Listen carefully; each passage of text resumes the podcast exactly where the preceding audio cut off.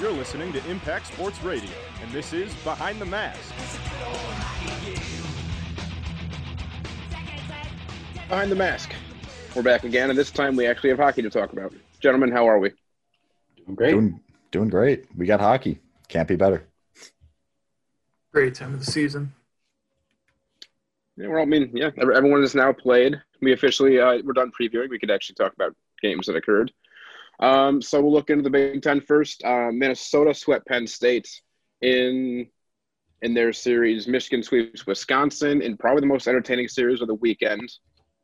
Uh, Wisconsin swept Penn State. Minnesota swept Ohio State. Um, yeah, that, that's the uh, action outside of East Lansing that occurred this weekend. Minnesota, Michigan, and Wisconsin are looking good right now. Uh, Penn State and Ohio State are not. So, what do we take away from this weekend? I mean, Wisconsin, kind of a shocker. We all of us were kind of harping that they wouldn't be that great of a team. They want to play together, and they come out very, very strong, looking completely opposite of what we all predicted. So, Wisconsin, props to them. Yeah, I mean, I would say um, really Wisconsin was the only real surprise of the weekend. Other than that, like, out of the teams that kind of really asserted themselves um, as legitimate good teams, I mean, we already knew about Minnesota and Michigan. Wisconsin was a bit of a surprise. I was very impressed with how MSU played this weekend. Um, but all in all, not too much of a surprise.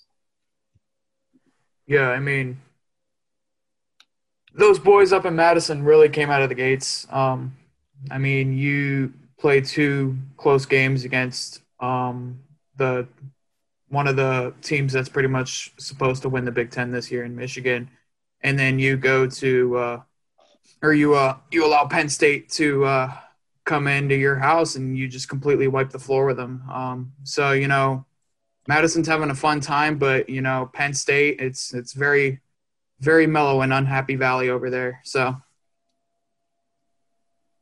unhappy valley.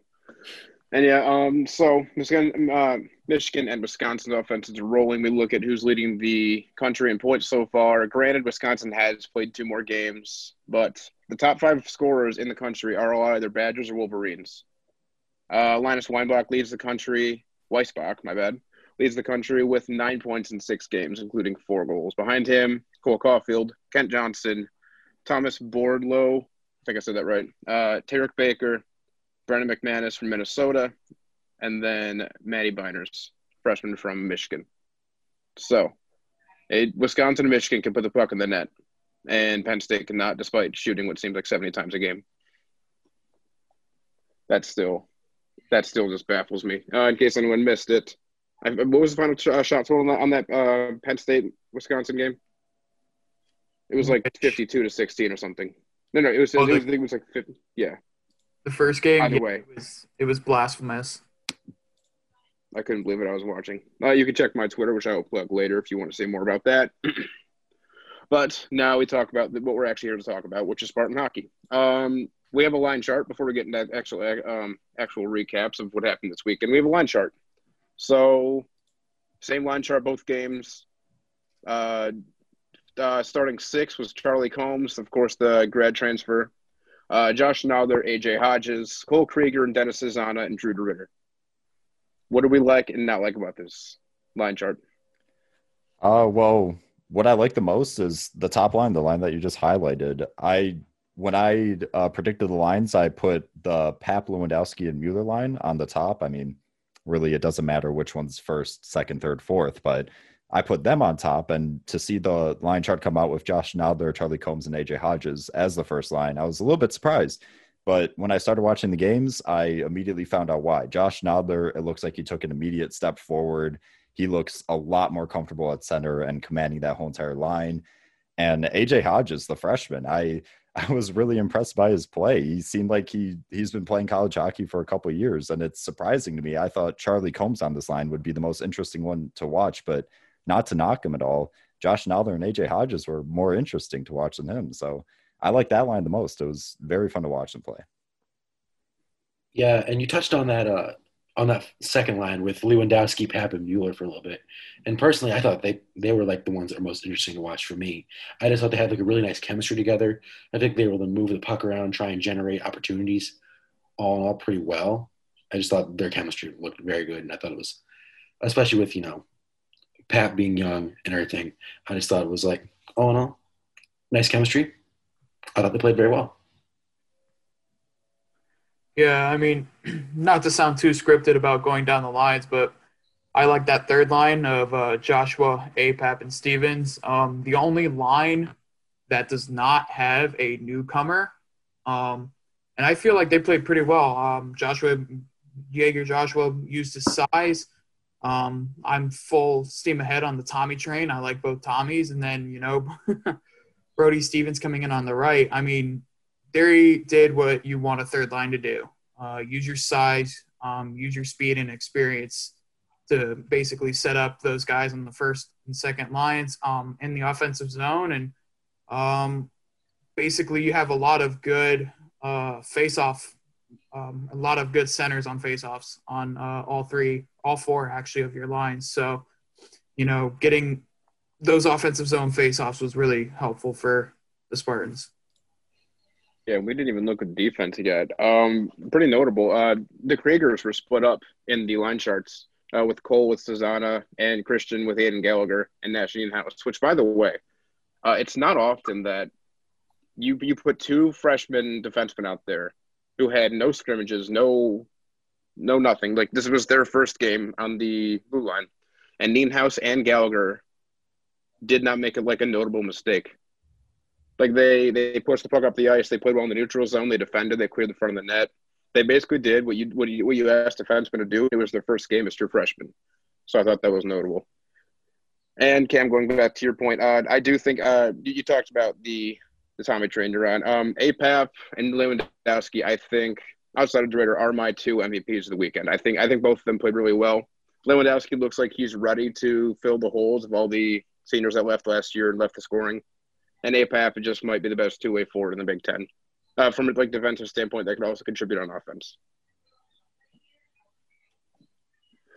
So now we looked at uh, that. Let's talk about what happened. So, first night, uh, opening night, uh, Michigan State takes a semi-early lead. I forget which period we scored him. Christian Krygier gets his first career goal off a one-timer from Josh Nodler, makes it uh, one nothing, and then later in the game, you had uh, just a bouncing puck in front of DeRidder. It was tucked for short side with like four minutes left in the game. That game goes to overtime, and they mandated because uh, Arizona State's an independent, they would get a three on three overtime period for five minutes, and if not, they'd end in a tie.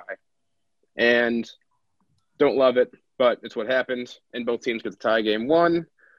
Uh, so yeah, what did you guys see opening night? Because I know that one was on television.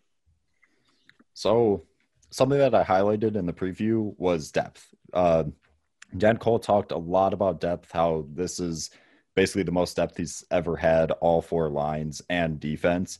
And it really showed in the first game. I didn't really look at one single forward line that commanded the game. It seemed like every line really had their their highs and their lows, and it wasn't like one was absent and you know there's a there's a line that just kept all the offense going. It, it really seemed like the depth was showing. It it showed really well, and uh, that's that's really what I saw. I I read a lot about in the preseason, and it was good to see it in the first game and the second game. So love the depth.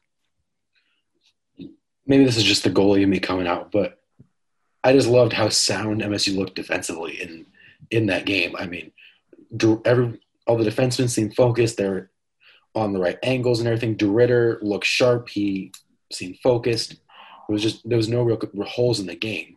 The one goal was kind of fluky, I thought, but um, other than that, it was very hard to find any faults with how the defense played in that game.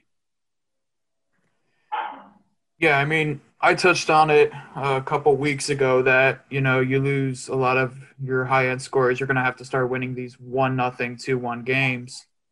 Um, little did I know, I did not believe that we were going to get treated to a defensive clinic. That was that first game. Um, I felt it was really shocking, especially in the second period. Uh, MSU kind of got into some trouble um, early and late in that period of getting the puck out of the zone, but um, it really, it really kind of helps your young defensemen when you have uh, veteran forwards coming back on the back check um, as well as you know highlighting Christian Krygier getting his first goal as a Spartan, um, being the fourth man in on a rush.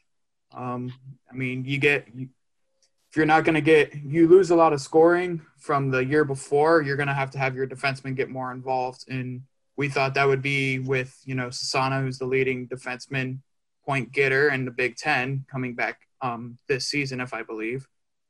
Um, but you know, it, it ended up being one of the Krygier brothers, and then you know, you get a lot of these your young defensemen are getting bailed out essentially um, in a good way, in a very good way, by your veteran forwards coming back to help them out, which you know just shows how much this team has actually been gelling um, this offseason, and I'm really looking forward to seeing what they do. Yeah, no, you talked about um, like how the, the defense was starting to get involved more. I think that's the biggest the change I've, I've seen from last year to this year. I mean, I grant small sample size, but Dan Cole talked about in the post game presser as well. Uh, just like how well, like how proud, like not proud, but how, how happy he was with how the defensemen are kind of driving the break in in the neutral zone. Like instead of like getting getting to the forwards and letting them do the work, they're kind of like staying in the play and they're like they're they're kind of playmaking themselves. And Dan Cole said he liked that too because you notice like the, like the defenseman will step up, they will they will carry it, they will dump it in themselves. They won't just dump it off to a winger or center. So I thought that was notable, and I think that'll help them going forward on offense. All right, and then yes, Jacob, you talked about DeRidder. We'll get to him uh, in game two because night uh, night number two, uh, Michigan State gets a two nothing win for DeRidder's first ever Michigan State shutout, and yeah, uh, so that performance probably earned DeRidder the honors he get, which which eh, honors he got, which were Big Ten second star of the week. Uh, he allowed one goal in 125 minutes of play, which is just unreal. And he later, uh, late in that second game, he did flirt with that shutout a little bit and scare uh, Danton Cole and the rest of his team, getting a little aggressive. But if he was feeling good, he still got the shutout. And once again, Michigan State gets a first goal of the year from Mitch Mattson, and then Lewandowski puts the dagger late in the game on a rebound.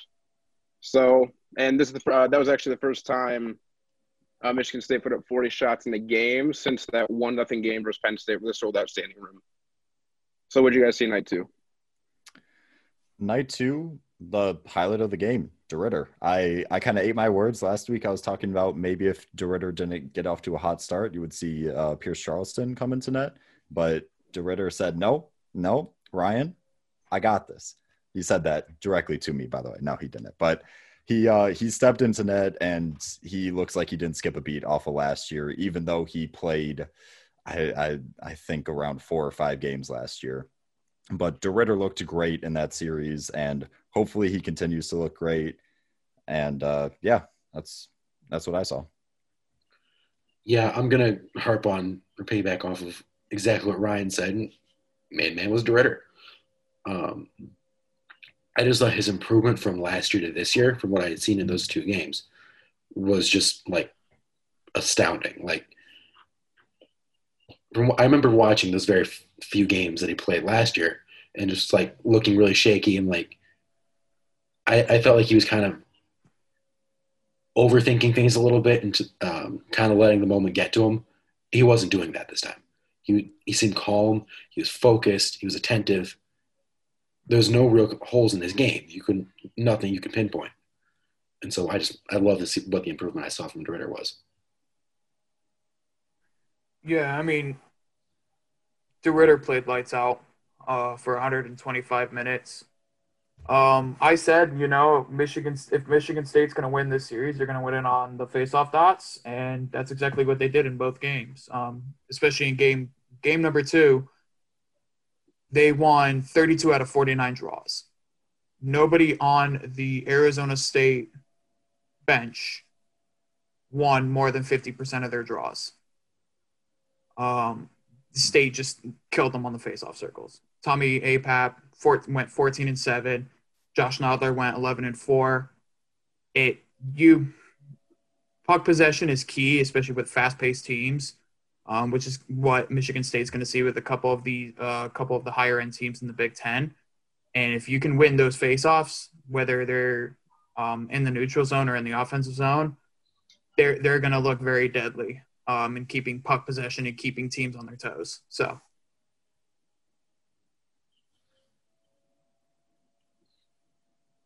Oh, you're muted, Hattie. Yep, I'm muted. I forgot.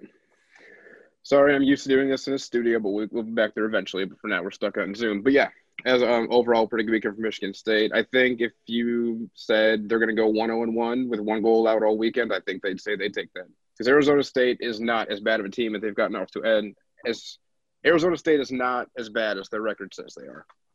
And they'll pick it up eventually. But I think this is a good week for Michigan State. I think everyone played well, and I, I, I can't think of anyone that had a weak weekend. And they carry that into Columbus this weekend, which is now what we get into our Ohio State preview. Uh, the Buckeyes are coming off getting swept, and they're also on a short week. They finished their week last night, which was Tuesday night, and they play again this weekend, hosting Spartans. And it wasn't a pretty weekend either. They they're coming off getting swept by Minnesota, where they scored one goal all weekend. However, Michigan State will have a pretty tough task. They're playing I mean, depending on where you're standing, Tommy Nappier and Strauss Mann are probably the two best goalies they'll play this year. But either way, Tommy Nappier is not easy to beat, especially in Columbus. Ohio State's an aggressive team. They get after you in the neutral zone. They get after you on the forecheck. It won't be an easy. It won't be an easy weekend because they have to. They have to watch out for Quinn Preston, Gustaf Westlund, and and of course, once they get past that, they have score on Tommy Nappier. So, what are we looking at this weekend, boys?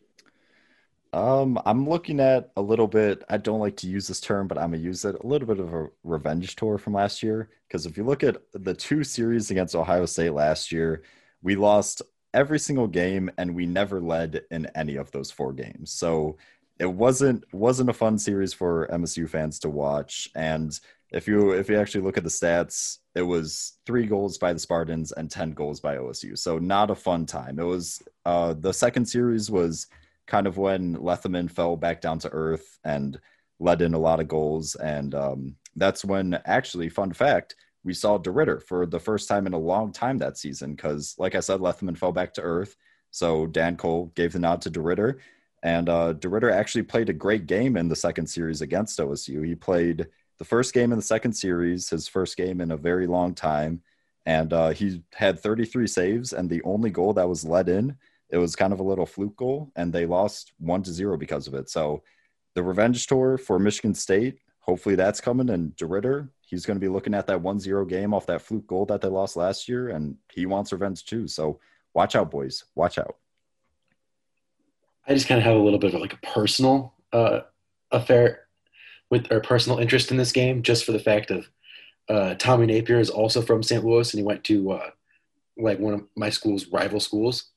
Um, so obviously Nappier's going to be he, he's incredibly good, but it's going to be just yeah, it's all about how if MSU can find a way to get past Nappier. It's all dependent on the goalie battle, I think. See if DeRidder can ride his hot streak, but other than that, just, I think both these games, two very defensively minded teams with two pretty good goalies going head to head. Yeah, I mean, you look at Ohio State, and yeah, they haven't gotten off to the best of starts, but you take last night's two nothing defeat to Minnesota, they took five penalties, um, and only had 22 shots on goal, and forgot who was in that. Yeah, Nappier gave up two goals on 35 shots. Um, if you're when you're Ohio State, you can't be taking that many penalties in a game it's going to disrupt the flow of the game. It's going to disrupt what you want to put on the ice.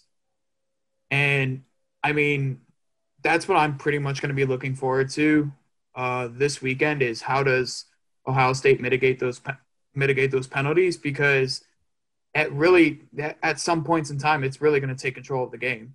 You can't really find find your legs in a game where you continually take penalties. So yeah, and it's weird because both years we looked at we both we we've looked at what the how the teams fared last year. Well, it is relevant. It seems like every team that Michigan State is going to play this year is is had lost a ton because we've talked about what Michigan State lost. We've talked about that Arizona State lost a lot, and Ohio State's uh, no different. They, they lost Tanner Laczynski, Carson Meyer, Ronnie Hein. Ronnie Hein gave Michigan State a lot of issues last year. So that that is three big pieces they have to recover from, and of course Ohio State's they didn't get a win. They, they played a very good Minnesota team on the road, and they did not get a win. So they're going to be gunning. They're on a short week, so they're going to be extra focused on recovering. And it should be an interesting series. So now we come into uh, go into the segment that I kind of integrated last week. Sounded braggy. I didn't mean it just that. Uh, but anyway, uh, blank wins if. So we're going to go around the Zoom call. Uh, Ohio State wins if. Complete the sentence. Ohio State wins if they get their special teams going. Last year, they led the Big Ten in power play goal percentage with uh, 27.6%. And against Minnesota, they went 0 4 in the power play, and I didn't really see anything special. So OSU wins if they get the power play going.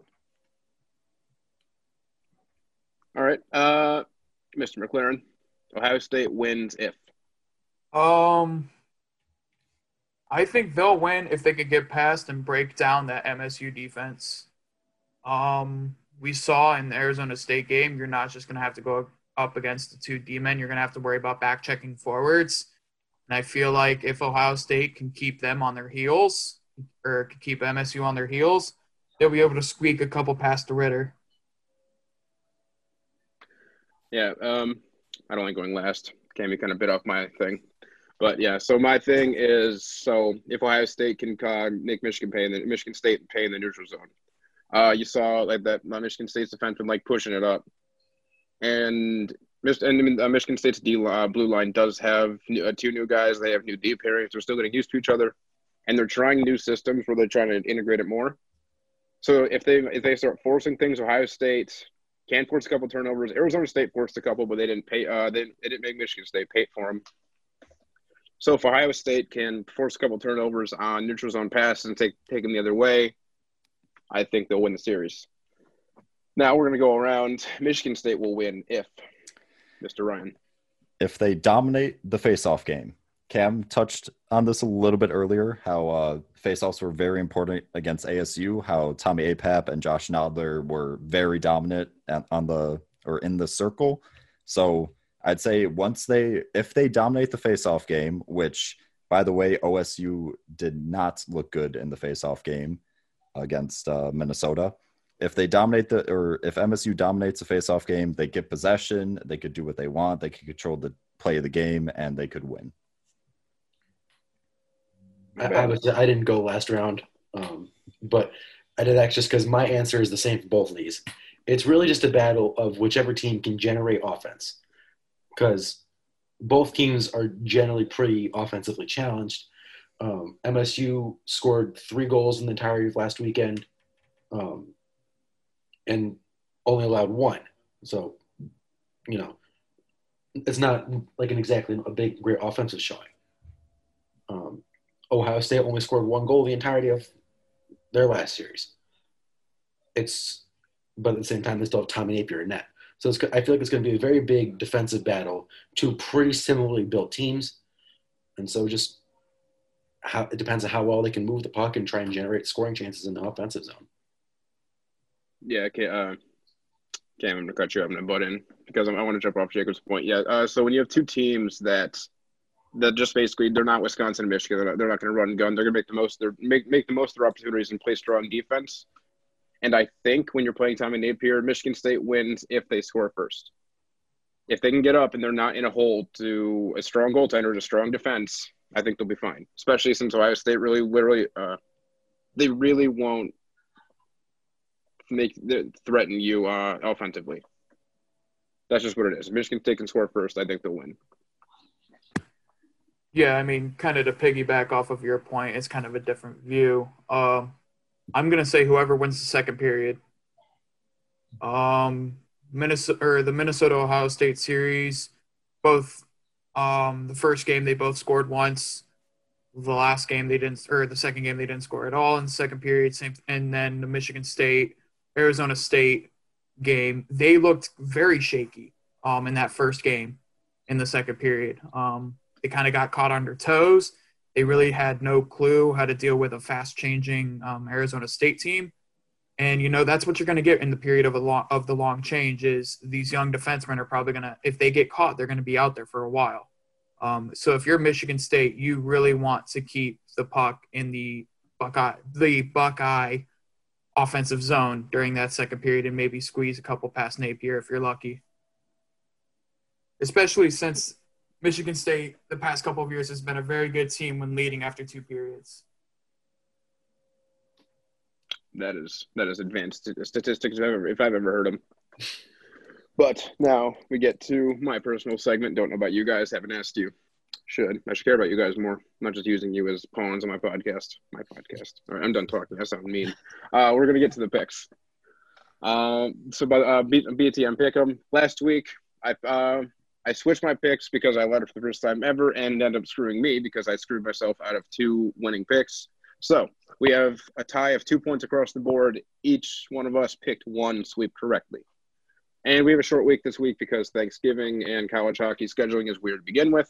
So we only have four series to get to. So, first one Notre Dame versus Michigan. Who do we have here? I have Michigan in the sweep. Um, Michigan looked very impressive starting off the season, and Notre Dame did not look very impressive.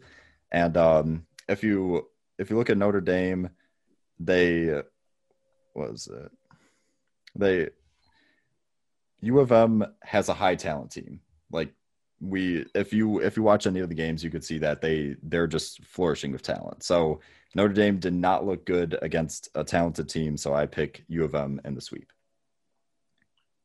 i've also got u of m in the sweep i they're who we th- thought they were michigan is who we thought they were a very talented team and are you probably the most talented team in the big ten just that level of talent you can't really pick against it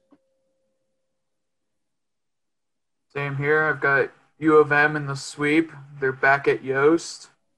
Um, and I think they're just gonna blow Notre Dame out of the water. Sorry to sorry to say that.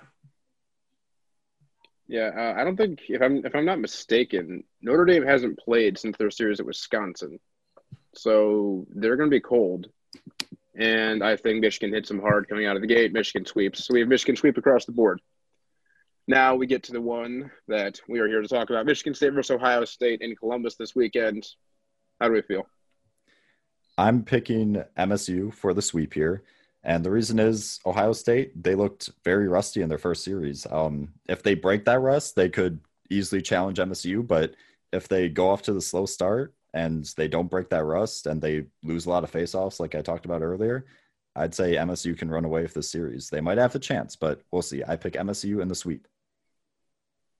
I've got a 1 1 split. I wouldn't be surprised at all with an MSU sweep, but I think Ohio State's going to knock the rust off a little bit by, and they're going to get at least one game on. Um, but then again, I still wouldn't be very surprised if it went to an MSU sweep.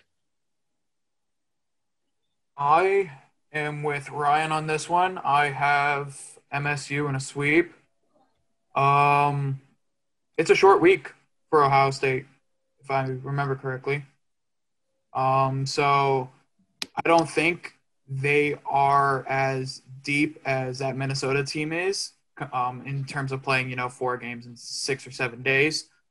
Um, and I think with the way that this team played in games one and two, with forwards on the back check helping out young defensemen, I think a good week of uh, practice and a nice Thanksgiving uh, turkey break. We'll give them some uh, extra legs.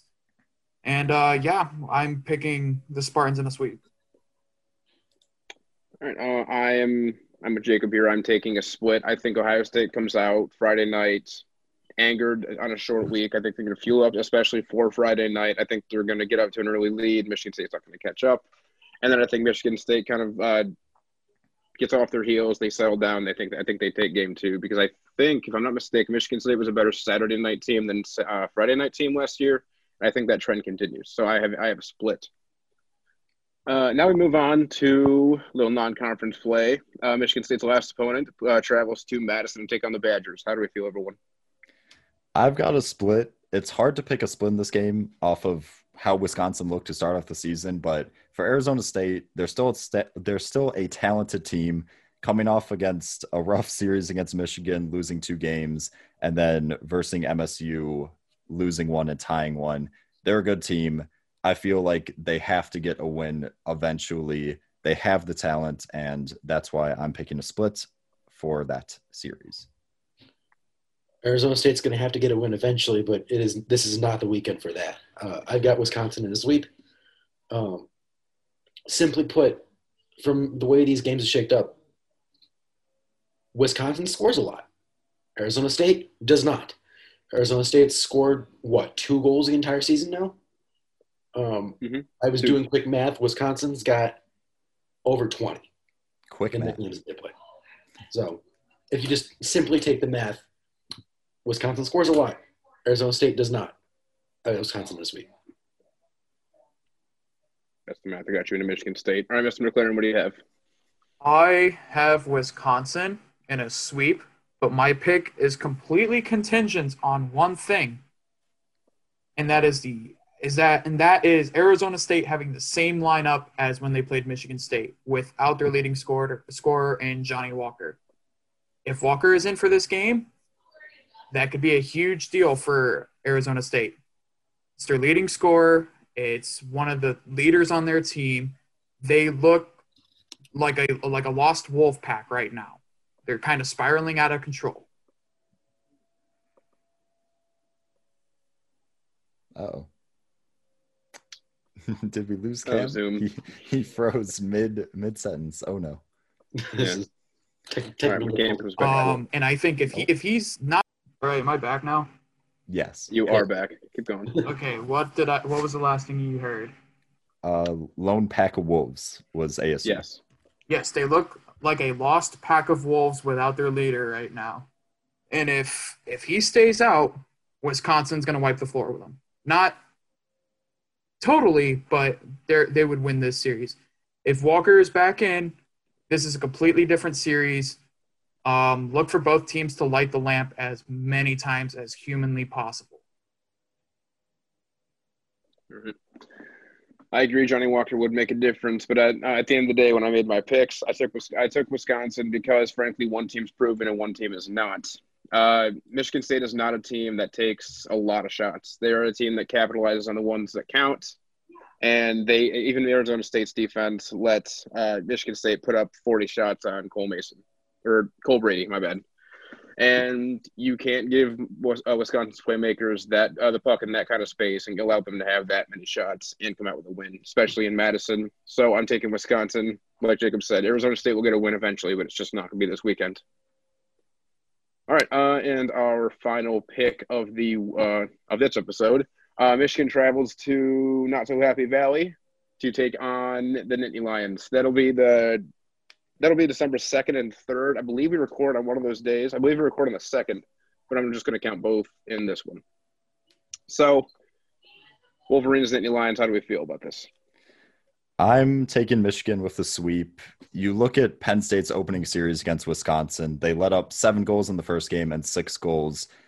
Michigan, like I said earlier, is a talent, very talented team like Wisconsin. I don't see how they could stop all that high powered offense. And uh, that's why I choose Michigan with the sweep. I've also got the Wolverines in a sweep. Um, if you look at Penn State's games they've played so far this year, the teams that I would say are the two most comparable with the, uh, in terms of like how high powered of an offense they have, are Minnesota and Wisconsin, the two teams that Penn State's played so far, and they have not fared well against either of them at all. They haven't won a game, so I feel like both those all those teams that played are pretty much on the same level. So it only makes sense to pick Michigan here for the for the win.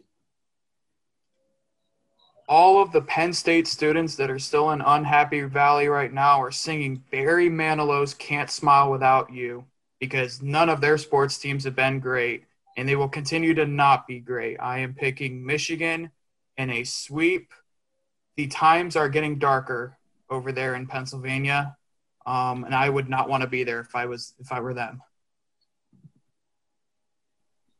Fair enough. Uh, and also, Michigan plays Penn State in football this weekend, and I have Michigan going three and zero and all that. Uh, Penn State is bad in football, but I think they're even worse in hockey right now. They just can't put the puck in the net, and you can't win hockey games. You don't put the puck in the net. So, uh, forget football. We're talking about hockey here, but yeah, Michigan's offense is just too strong, and Strauss Mann's too good for for a lackluster offense. I have the Wolverines in the sweep. Yeah, and to uh, to cut in here, I uh, formally redact my statement from last week about saying that Penn State is a hockey school. They are not a hockey school, nor are they a football school. I believe that they are just a school located somewhere in Pennsylvania, and I still have yet to find out. I know that you can take a helicopter or a plane near there, but I have yet to see it on a map. So Penn State slander. Love it. it's not slander. I'm just saying. Penn State. We're gonna comes listen in to the- Harder Fun right now. here. It's Unhappy Valley. It's Unhappy Valley for a reason, guys. We're gonna get on. We're gonna get on a train or a plane. We're gonna go there. We're gonna bring some like smiley face balloons to them because that's all. That, that's the only thing they have right now. It's the only thing that could cheer them up. Or the Steelers. And even worse for Penn State, their opening basketball game against Drexel got canceled as well. So if they were looking for a win there, they unfortunately couldn't get one today. Yeah, well, I mean, they might get one in football because Harbaugh still might start Joe Milton, but that's we'll leave that to uh, Spartan Red Zone. That, that's not our territory. I don't want to step on any toes here at Impact. Uh, so, I mean, that's all we that's all we have for hockey talk today. A Little short episode because we less to cover today. So it is the day before Thanksgiving. Hope everyone has a happy Thanksgiving. Uh, none of us will be in Columbus this weekend because of restrictions at Impact. We cannot travel at the moment. So we'll be watching from, from the TV, same as all of you will be. But I'm sure I'll, I'll tweet about something about. I'll, I'll tweet something about it. You can find that at K Y L E H A T T Y I N. So Kyle Hattie I N. So yeah,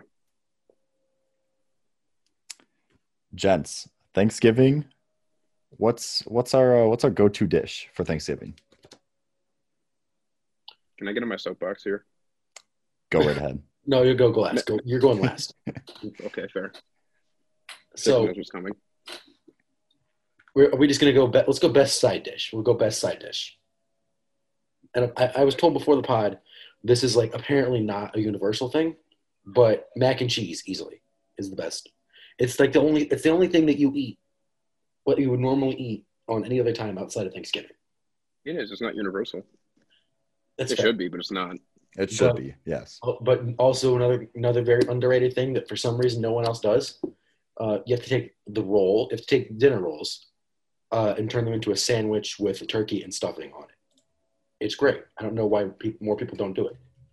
I'll address that later. Uh, Uh, yeah. St. Louis. The kid from St. Louis is ruining everything. it's okay. We, we still like you, Jacob. Um, St. Louis has more cups. Best side dish, it's got to be the green bean casserole. Um, two different schools of thought. There are people that use cream of mushroom soup and those that use cream of chicken. I was a cream of mushroom guy for the longest time until somebody suggested cream of chicken um, to use with uh, your green bean casserole. And it is a move I am glad that we made um, a couple of years ago because it just tastes that much better. So yeah, that's that's if you're gonna make green bean casserole, consider using cream of chicken. For me, I I gotta go with uh, sweet potato casserole. I I love. I'm a yam guy. I like yams, and uh, just mixing that together. We put some uh, some marshmallows on the top. Maybe add some walnuts in there. Uh, that's my favorite dish. I I grab way too much of that. Maybe maybe like half of my plate is proportioned to sweet potato casserole, and then the rest of the Thanksgiving dinner. It, it's it's a good dish. Do you put caramel on it? I do not, but you know what? That might be that might be something that changes this year. Thank you, Cam. Add the caramel. Food tips and find the mask. All right, I'm gonna get on my soapbox here. Uh, Thanksgiving food is terrible. I know, I'm not gonna lie. The best food at Thanksgiving on my Thanksgiving plate is when I scrape the gravy off with a roll. Stuffing is not good. Turkey's dry and unflavored. Green, green bean casserole is good, but that's the only day, only day of the year I'll eat it. Macaroni and cheese, I can't complain. Pumpkin pie is overrated. Like just just the whole dish as a whole. Like outside of mac and cheese, you won't eat any any of that other food on on another day of the year. And to make make it all worse, usually I'm watching the Lions when it happens, and they can't win a football game. Their life's dependent on it. Yeah, very very great football slate there tomorrow with the, the Lions and Texans, and then the football team and the Cowboys. Yeah, I can't even I can't even get lost in my food and focus on that. I like Christmas better if you can't tell. You got to do something at All right. We'll discuss our Thanksgiving uh, food uh, another time. But for now, everyone have a happy Thanksgiving for all of us here at Behind the Mask. Thank you for listening.